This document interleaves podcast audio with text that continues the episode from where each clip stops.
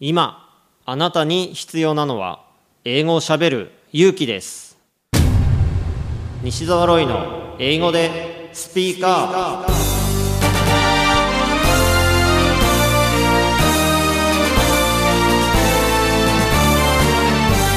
こんにちは。イングリッシュドクターの西澤ロイです。スピーカー。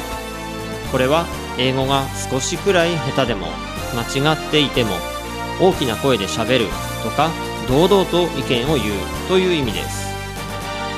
英語は喋らないと絶対に使えるようになりません。今回も様々なレベルの英語学習者の方に英語で喋っていただきましょう。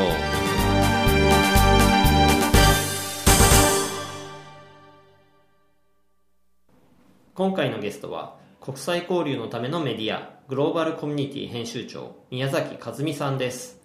英語で Speak Up Would you introduce yourself? Uh, thank you, everybody. Uh, my name is Kazumi Miyazaki. I'm a founder and editor of the magazine, uh, web magazine called Global Community. By this media, I'm uh, encouraging uh, all Japanese people to mix with uh, non-Japanese people, not afraid of speaking English, and also uh, we are providing uh, some activities which uh, Japanese people can enjoy with non-Japanese people. When did you start this community? Uh, it's, uh, 2009, we started this uh, activity. We started this magazine, and I was I interviewed many uh, foreign people who live in Japan, and uh, I found out that uh, kind of problem that they are uh, facing.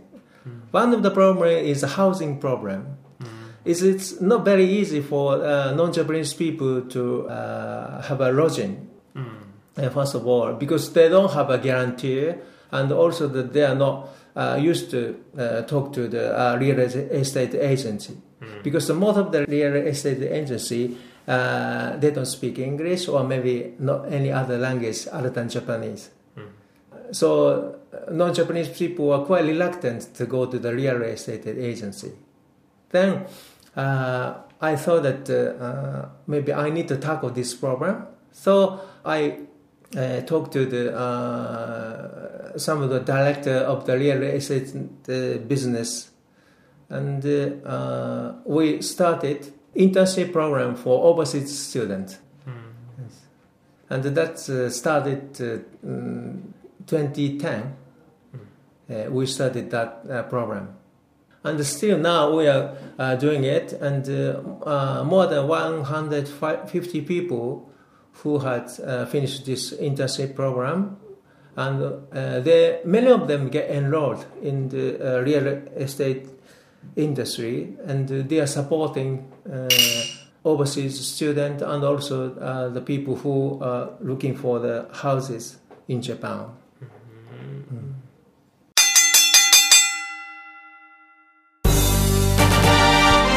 英語でスピーカー下手でもたどたどしくても何かを話せばコミュニケーションが生まれますあなたも勇気を出して英語でスピーカーアップしてみてくださいね。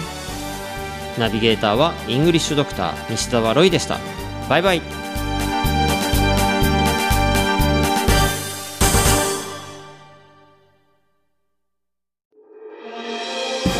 聞き方に秘訣あり。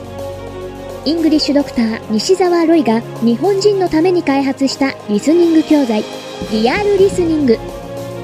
誰も教えてくれなかった英語の聞き方の秘訣を教えます。